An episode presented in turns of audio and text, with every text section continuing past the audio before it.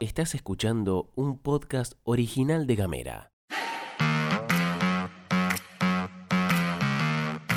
Hoy es miércoles 7 de septiembre y tenemos varias cosas para contarte. Hay novedades en la investigación judicial por intento de magnicidio. Piden colaboración para una olla popular. La justicia otorga la domiciliaria a Catalina. Bienvenidas, bienvenidos y bienvenidas a La Pastilla de Gamera. Información Editorial. y buena onda. Las noticias en 10 minutos. o menos. La pastilla de Gamera. Gastón Lodos. Flor Vaso. ¿Y vos?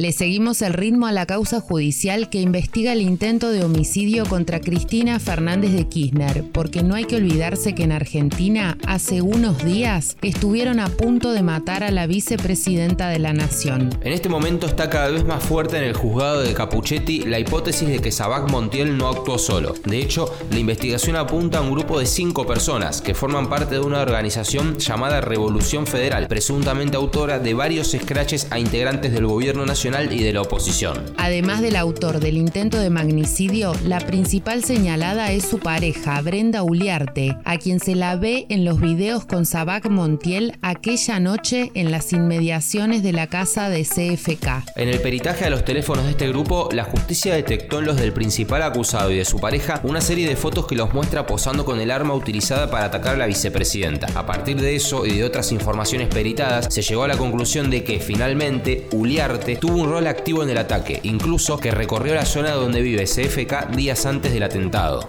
Lo último que sabemos a la hora de grabar esto es que había comenzado la declaración indagatoria de la joven, que habría accedido a declarar ante la jueza. Lo que surja de ahí te lo contaremos mañana. Y antes de pasar a otro tema, nos preguntamos cómo se hicieron virales las fotos de ellos dos con el arma si la causa está bajo secreto de sumario, ¿no? Le damos continuidad al caso de Catalina, la mujer privada de su libertad con prisión preventiva en Ushuaia, para quien la defensa pública había pedido domiciliaria por ser mamá de un peque de cuatro años. El pedido se había dado en dos oportunidades. La primera fue denegada, pero según trascendió, finalmente a Catalina le fue otorgada la prisión domiciliaria y se encuentra en su casa. Más allá de que su caso estaba amparado por la ley, queremos aprovechar este pirulo para recordar que en julio de este año, en base a un caso parecido, el de China, el Poder Judicial emitió un escrito duro con el ministerio que conduce Adriana Chaperón y con el servicio penitenciario. En el exhorto, los jueces dan cuenta del estado de superpoblación y exigen al gobierno provincial que otorgue una solución transitoria a las mujeres privadas de su libertad hasta tanto se termine la nueva cárcel, obra aún no empezada. Todo esto, dice el escrito judicial, a fin de evitar la violación de derechos fundamentales y responsabilidades internacionales. Pasamos a otro tema porque nos llegó una data que queremos compartir con vos. Desde la organización La Poderosa lanzaron una campaña para recibir donaciones para poder sostener la olla popular que vienen realizando hace algunos años. La noticia la conoces, los alimentos están cada vez más caros y la crisis hace que la demanda de Morphy suba cada vez más. Con una inflación del 80 anual, a mucha gente se le está complicando el acceso a la canasta básica. Desde la organización están pidiendo donaciones tanto de alimentos no perecederos, condimentos, aceite, sal, harina, fideos, arroz, leche en polvo, lentejas y demás, como de alimentos frescos, verdura, carne, pollo y queso. Desde Gamera nos contactamos con Roxana Peredo, referente de La Poderosa, y ella nos contó un poco más sobre la labor que realizan. Quiero contarles que nuestra olla popular de La Poderosa funciona desde 2019. En el 2021 sumamos lo que es merienda. Estamos en el sector del barrio Escondido y Mirador y Obrero. Cocinamos dos veces a la semana, los días martes y viernes.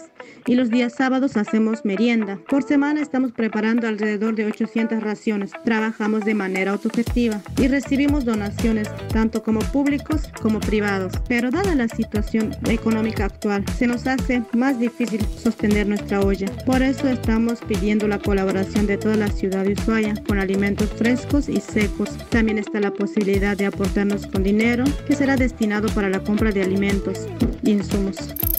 El número de teléfono para comunicarte es 2901 650670 o 64 85 86.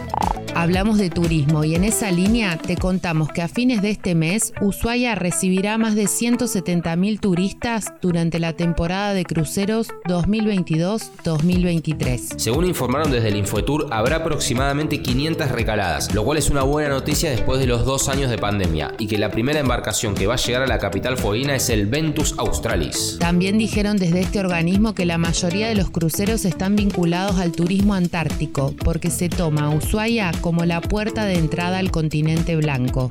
Y ya que estamos en el tema turístico, también te contamos que arrancó finalmente el previaje 3 que contempla la devolución del 50% de los gastos para usar en alojamiento, transporte, entretenimiento, gastronomía y otras yerbas. Si tenés planes de viajar entre el 10 de octubre y el 5 de diciembre, las compras de pasajes y otro tipo de reservas tenés que realizarlas entre el 6 y el 11 de septiembre. Se van a poder cargar los comprobantes en la web hasta el 14 de septiembre. Si tu idea es viajar entre el 1 de noviembre y el 5 de diciembre, las compras hay que hacerlas entre el 6 y el 18 de septiembre. Ahí se van a poder cargar los comprobantes en previaje.gov con hasta el 21 de septiembre. Una vez realizada la precompra del viaje, es necesario registrarse con el usuario de Mi Argentina nivel 3. Esto lo haces en previaje.gov.ar con y cargas los comprobantes correspondientes. Luego de la carga, el crédito será validado y se va a acreditar en la fecha del viaje. Las personas recibirán una tarjeta precargada expedida por el Banco Nación y también la billetera virtual de la misma entidad. Por eso, quienes hayan participado y conserven su tarjeta la van a poder volver a usar. Los créditos que se generen tienen un mínimo de 5 mil pesos y un máximo de 70 mil por persona mayor de 18 años. Esto es para compras en los rubros alojamiento, agencias de viajes y transporte. En el resto de los rubros, los créditos tendrán un máximo de 5 mil pesos. Algo importante es chequear que el prestador, sea hotel o aerolínea, esté inscrito en la web de previaje, porque siempre hay estafadores dando vueltas, aprovechándose y no hay que descuidarse. Y ahora pasamos a la información deportiva de la mano de Sime Gutiérrez. Buenas, buenas. Triunfazo argentino en el Mundial de Volei que se disputa en Polonia. La selección argentina venció a Serbia en set corridos y se clasificó a los cuartos de final. Este jueves, desde las 12.30, enfrenta a Brasil, reeditando el cruce de los Juegos Olímpicos de Tokio 2020, disputados un año después por la pandemia. El albiceleste sigue estando donde quería, en un top 8 que no se daba desde el Mundial de 2002, del que fuimos anfitriones. Estás escuchando Gamera Hablamos distinto. Llegamos al final de la pastilla, que tengas un hermoso miércoles. Gracias por la data que nos están mandando. Por ejemplo, la data de la Poderosa nos llegó al 2901 502990. La data de Catalina también. Así que hacemos la agenda entre todos. Esa es la idea, poder hacer un medio de comunicación que se construya entre todos y todas. 2901 502990. Además, ahí podés recibir nuestros contenidos, especialmente la pastilla de Gamera, todas las mañanas. Que tengas un gran miércoles. Que tengas un excelente miércoles. Esto es todo, amigues.